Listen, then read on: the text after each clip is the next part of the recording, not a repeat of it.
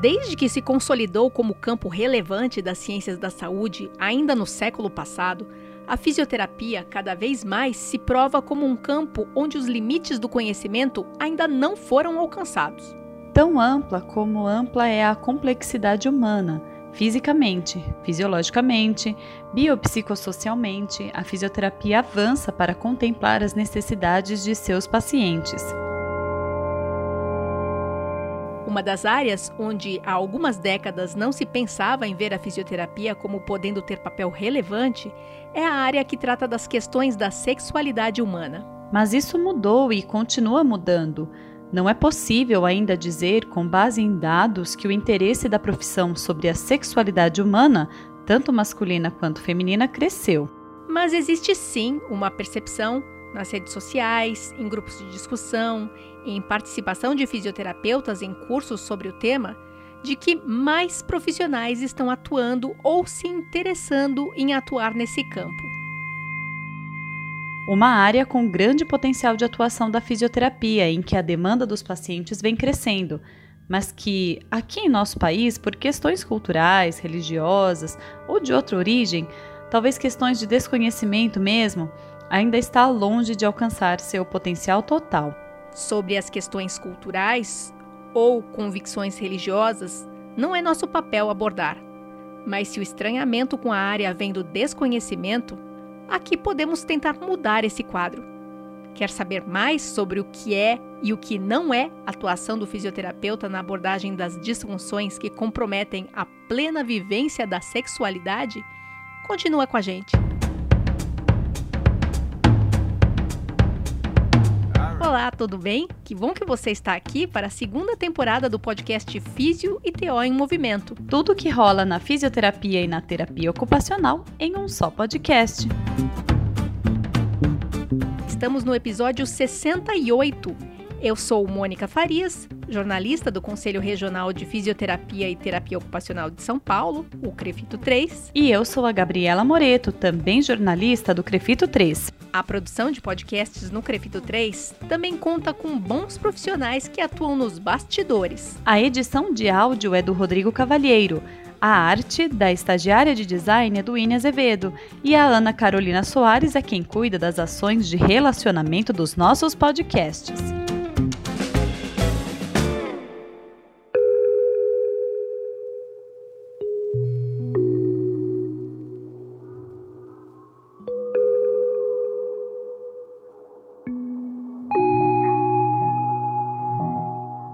Fisioterapia na saúde da mulher, ela não se falava muito de sexualidade, tá? Uhum. Na verdade, era, era bem era bem maquiado a coisa, mas a gente tem bastante pacientes que precisam, né, que têm disfunções sexuais e o tratamento é a fisioterapia pélvica. Se a gente não souber é, abordar esses pacientes em relação à sexualidade fica muito complicado, porque fica um tratamento. É claro que a gente não vai fazer o papel de um psicólogo, mas fica muito complicado a gente saber acolher esses pacientes.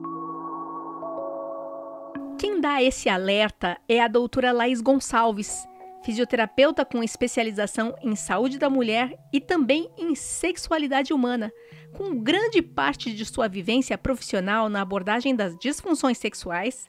Ela acredita que, para muita gente ainda, mesmo entre profissionais da saúde, falar da sexualidade de uma forma natural é muito difícil. A gente não pode ter medo, principalmente, de entrar na área da sexualidade. Eu acho que o, qual é o principal? Que a gente tem que. A gente tem. Não que a gente tem que tirar os nossos tabus, mas a gente não pode deixar isso entrar na nossa consulta. Para os profissionais que desejem atuar na área, um primeiro passo para conseguir desenvolver um bom trabalho é combater a desinformação.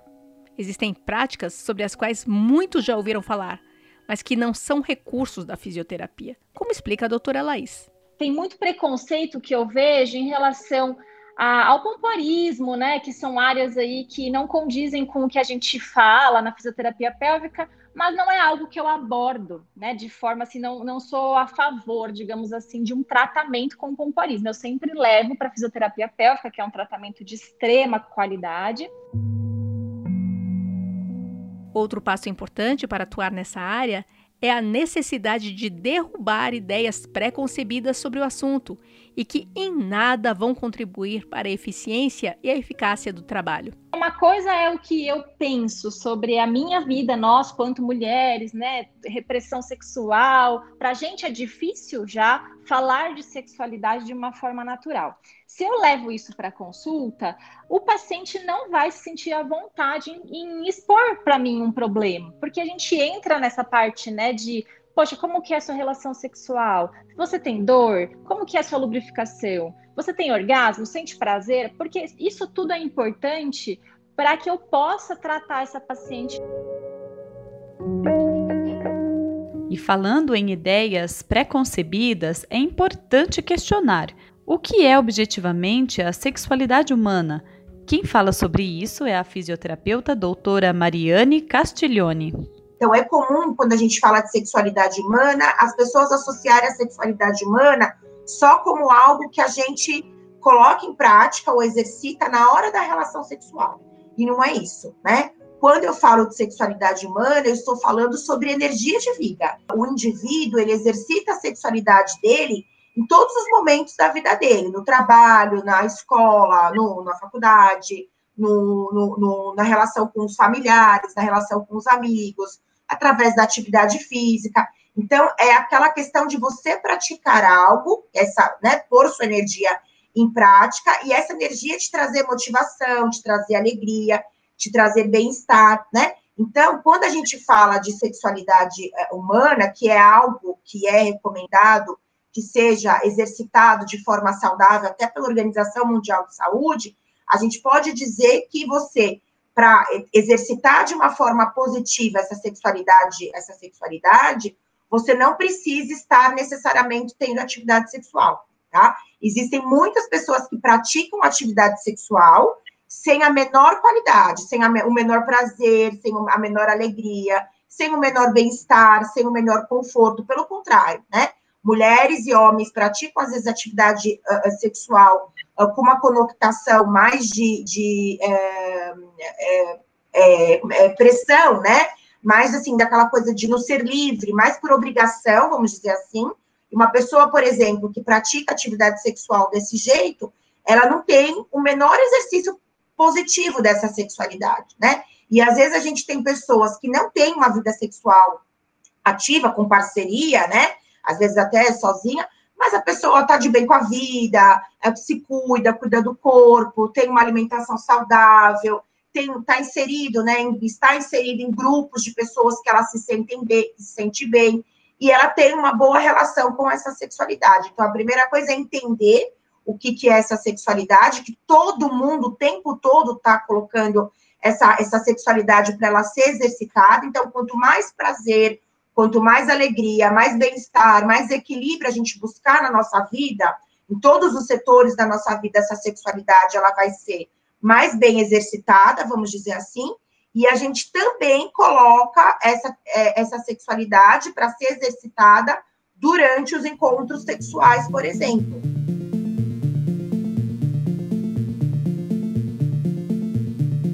Fisioterapeuta que há 17 anos trabalha na área da saúde da mulher e com uma especialização em sexualidade humana pela Faculdade de Medicina da USP, doutora Mariane cursou seu mestrado em uroginecologia na Faculdade de Medicina da Santa Casa, que a colocou em contato também com disfunções pélvicas do homem, e a partir dessa experiência, partiu para os estudos da saúde masculina, se dedicando ao doutorado nessa área na Faculdade de Medicina do ABC.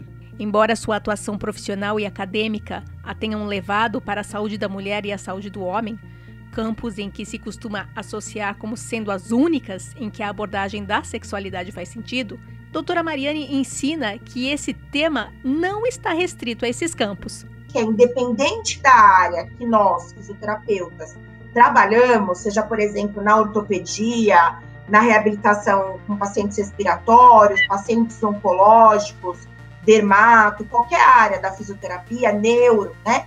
A preocupação com essa sexualidade, ela deve existir. Né? A gente não tem que se preocupar só em melhorar a função, devolver, devolver função para o paciente, mas como é que está a vida desse paciente, a imagem corporal, né? A, a relação uh, dele com, por exemplo, o parceiro, a parceira, como é que está a relação dele, o resgate em relação ao trabalho, as relações sociais, né? Então, todo esse olhar que a gente tem, de, que a gente fala promover uh, qualidade de vida, né? Que a gente sempre usa esse termo, né? É, comum, é essa preocupação também.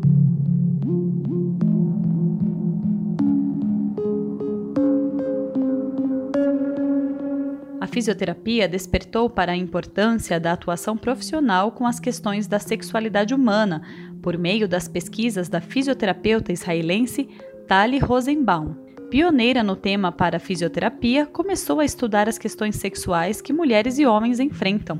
Seus estudos provaram que fisioterapeutas podem sim atuar nessa área com pacientes que têm queixas relacionadas a disfunções musculoesqueléticas que podem comprometer a qualidade de vida sexual, inclusive com atuação na prevenção, para também melhorar as questões da saúde sexual. No Brasil, um nome de referência nesse campo é a professora Mara de Abreu Etienne, considerada pioneira nessa área no país.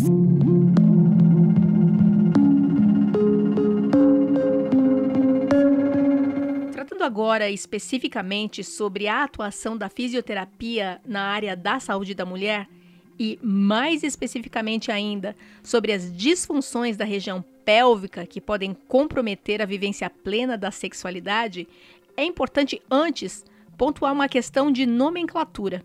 Ainda não existe uma regulamentação do Conselho Federal de Fisioterapia e Terapia Ocupacional, o COFITO, é, não existe uma resolução ou outro documento que reconheça o termo fisioterapia pélvica como área de especialização do fisioterapeuta.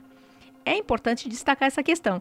Afinal, aqui a gente é CREFITO 3, parte do sistema COFITO CREFITOS, e devemos fazer esse registro. Mas também sabemos que o regramento sempre caminha atrás da prática, atrás da ciência. O foco nas disfunções pélvicas extrapola a definição saúde da mulher. Mas isso é normal. A ciência avançou, as práticas avançaram e a regulamentação tende a seguir esses avanços. Feito esse registro, vamos avançar e conhecer um pouco mais sobre as questões levadas pelas pacientes aos consultórios. Doutora Laís Gonçalves fala de sua experiência com seu público, que apresenta em sua maioria disfunções sexuais. Qual é a maior parte das pacientes que me procuram? Ou tem dor na relação sexual, né? É, a grande maioria tem dor na relação sexual, ou tem anorgasmia, por exemplo, né, que é uma dificuldade de chegar no orgasmo. E a gente precisa fazer uma avaliação, de fato, bem minuciosa, não só uma avaliação é, física minuciosa, mas uma avaliação é, escrita, aquela que a gente faz mesmo, uma anamnese, uma boas, boas perguntas e perguntas chaves para essa paciente se sentir à vontade de falar o que, que ela pensa, o que, que ela sente, até para a gente poder, de repente, encaminhar para um psicólogo.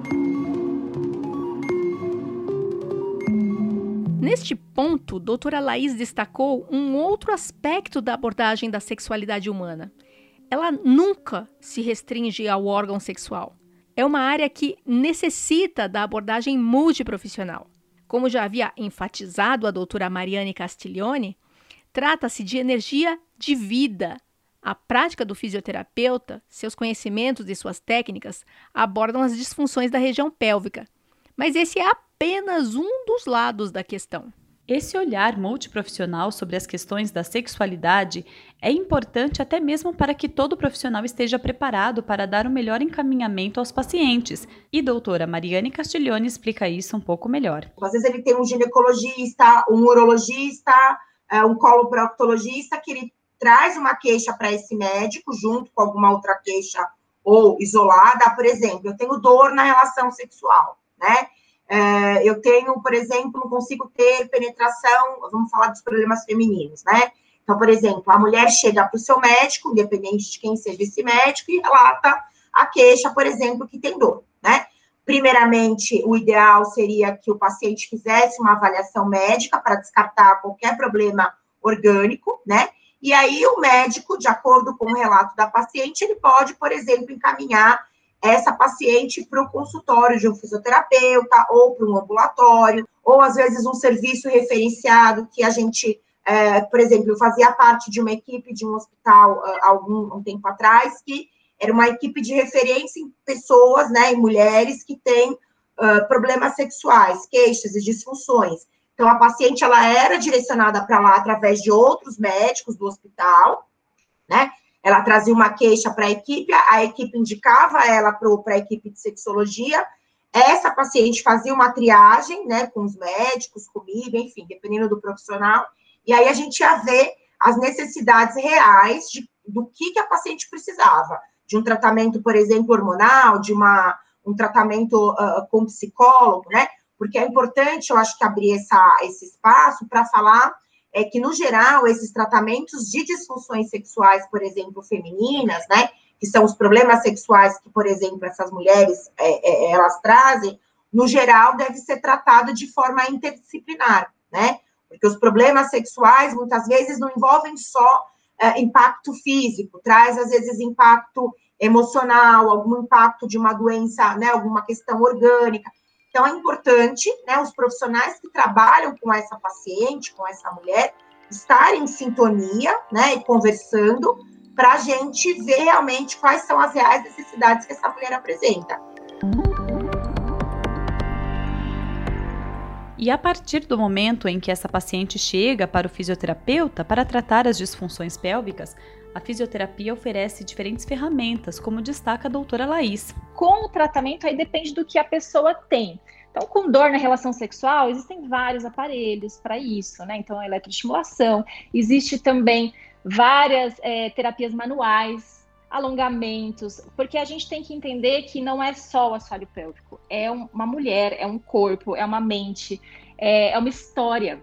Então, isso eu acho que é o diferencial na, numa avaliação da, de um fisioterapeuta pélvico que trabalha com disfunção sexual. Essa avaliação e esse olhar diferenciado para o todo. Doutora Mariane conta que é muito comum o fisioterapeuta em saúde da mulher receber casos de mulheres que apresentam a chamada dor genitopélvica, que é um tipo de disfunção sexual feminina. Dispareunia, vaginismo, condições que envolvem dor na região pélvica antes, durante ou após o ato sexual, na realização de um exame ginecológico ou mesmo dificuldade para cuidar da própria saúde. Sobre a conduta a adotar, ela conta um pouco da sua experiência. Dependendo da paciente, tem pacientes que você constrói um vínculo mais rápido, dependendo da gravidade dessa disfunção, porque, por exemplo, você pega uma mulher que tem um vaginismo, às vezes por decorrência é de uma violência sexual, né, de situações abusivas, essa mulher vai ter um perfil, uh, por exemplo, mais traumático, né, uh, mais um pouco mais, uh, o vínculo vai ter que ser mais bem elaborado, vamos dizer assim. Diferente, às vezes, de uma menina mais jovem, que, por exemplo, está tentando ter vida sexual com o namorado, tem um pouquinho de dor, mas ela quer ter relação sem dor, saudável, que às vezes é um pouco mais fácil. Então, vai depender do perfil dessa mulher. E a partir daí, a gente tem vários recursos, né, é, que traz para a gente essa possibilidade de estar tá ajudando, recursos que melhoram é, todas essas estruturas físicas, dos exercícios que a gente está acostumado a realizar e dos recursos que a gente tem em mãos, né, com a fisioterapia, é, eletroestimulação, biofeedback, exercícios de assoalho pélvico do, dos músculos da, da, região da pelve, né, trabalho respiratório, uso de bolas, enfim, a gente tem uma gama de recursos que a gente pode estar oferecendo como possibilidades de atuação. Doutora Mariane alerta ainda sobre a importância de não genitalizar a disfunção. Ela explica melhor essa questão. A gente tem que ter muito cuidado com as mulheres que trazem problemas e disfunções sexuais para a gente não genitalizar o tratamento. Ou seja, o profissional fisioterapeuta que tem uh, uh, o cuidado com essas mulheres não ficar só preocupado em recuperar a musculatura da vagina, a musculatura do ânus, a musculatura faz parte também dessa região pélvica, também que ela faz parte da atividade sexual, tá? Porque, no geral, os problemas são de ordem é, muito maior, além dessa questão que é direcionada para a região pélvica. Então, a gente tem que ter esse cuidado.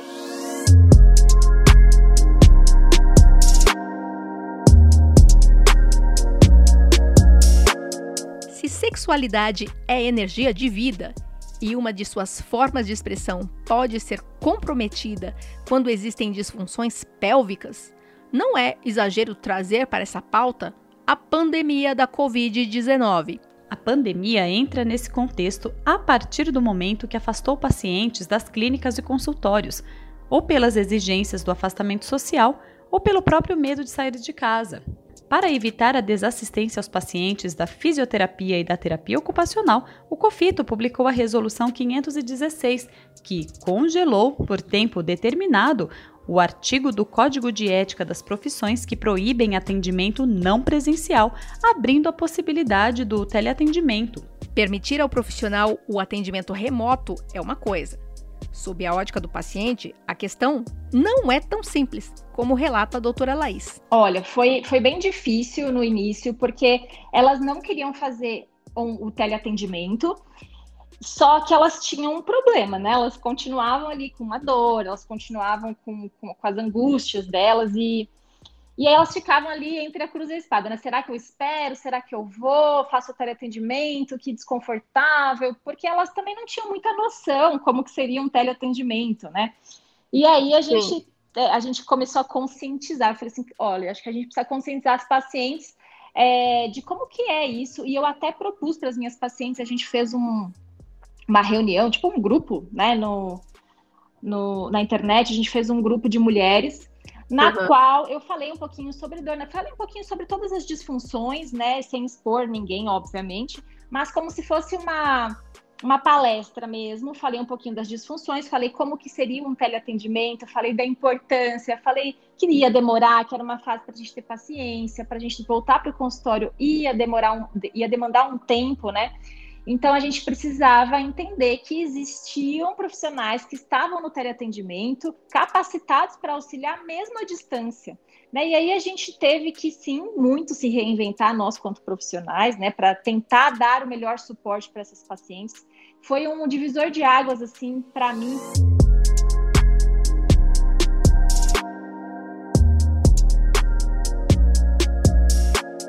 Como mencionamos no início, existem questões várias, culturais, religiosas e outras, que fazem os profissionais não olharem para a questão da sexualidade em sua prática profissional. Para isso, doutora Mariane propõe um novo olhar. Então, a gente começar, até às vezes por preconceito, por tabu nosso da sociedade, a pensar que qualquer mulher, no sentido de idades variadas, né, dela buscar uh, uh, uh, tipos de fisioterapia de formas variadas, ela pode sim né, ter problemas que impactam o exercício da sexualidade dela e também pode, muitas vezes, trazer junto alguma disfunção sexual. Então, acho que a gente precisa olhar para estes problemas, né, que, que as mulheres trazem, muitas vezes, de queixas e disfunções sexuais, acho que com menos preconceito, né, a começar pelos profissionais da área da saúde, porque a gente ainda tem, né, às vezes eu nem acho que é uma coisa maldosa, é mesmo a falta de como é que pergunta isso, né? Como é que eu vou abordar, né? É claro, é, é, tem né, uma dificuldade. A gente sabe que a gente tem um país que ele tem uma, uma, uma educação mais repressora nesse sentido, né? Às vezes a pessoa não tem, tem essa dificuldade. Então, acho que assim, eu acho que a gente olhar para essa pessoa, para essa, essa mulher como um todo, né? Pensando em não só tratar aquilo que ela foi buscar no nosso serviço, né? No nosso serviço, e pensar nessas possibilidades. Depois de conhecer um pouco e ficar por dentro de como é a atuação do fisioterapeuta nas disfunções sexuais, sexualidade e, entre aspas, fisioterapia pélvica, a gente vai para essa edição do Fato ou Fake.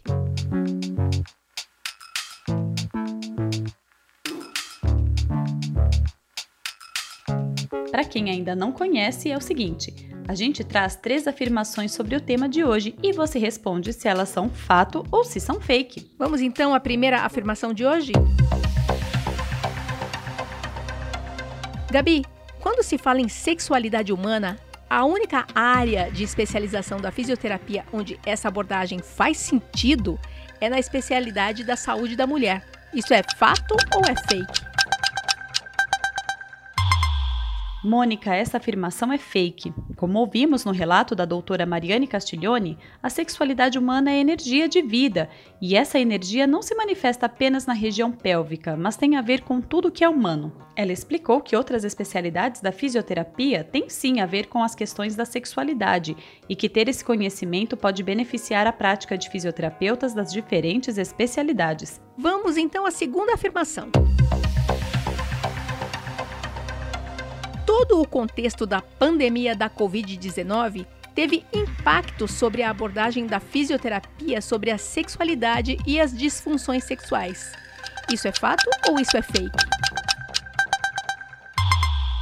Mônica, óbvio que isso é fato, como foi e é fato para todas as áreas de especialização da fisioterapia, da terapia ocupacional. E isso foi provocado pelas determinações do período de quarentena, de distanciamento social e até mesmo do medo de sair de casa. Pacientes com disfunções que vinham realizando seus tratamentos em clínicas e consultórios tiveram que interromper esses tratamentos e se a pessoa está passando por essa abordagem fisioterapêutica para diminuir a dor durante o ato sexual, por exemplo, essa interrupção no tratamento traz sofrimento. E mesmo com a possibilidade do teleatendimento, a gente sabe que se para muitos pacientes ele foi uma boa solução, para outros ainda não.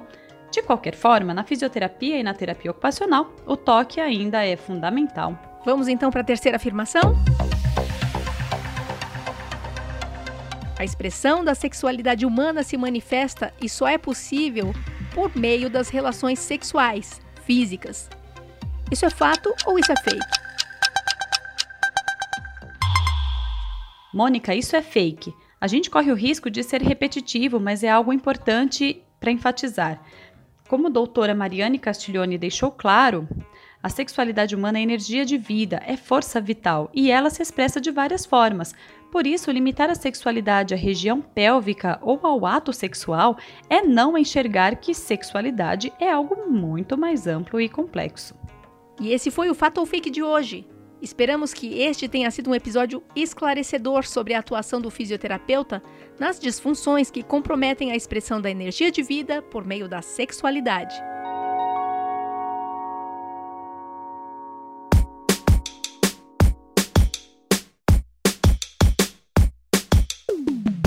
E assim concluímos esta edição 68 do podcast Físio e TO em Movimento. Tudo o que rola na fisioterapia e na terapia ocupacional em um só podcast. Esse episódio teve a apresentação minha, Mônica Farias, e da Gabriela Moreto. A edição de áudio é do Rodrigo Cavalheiro. Gostou do tema do episódio de hoje? Compartilhe com seus colegas. Até a próxima semana!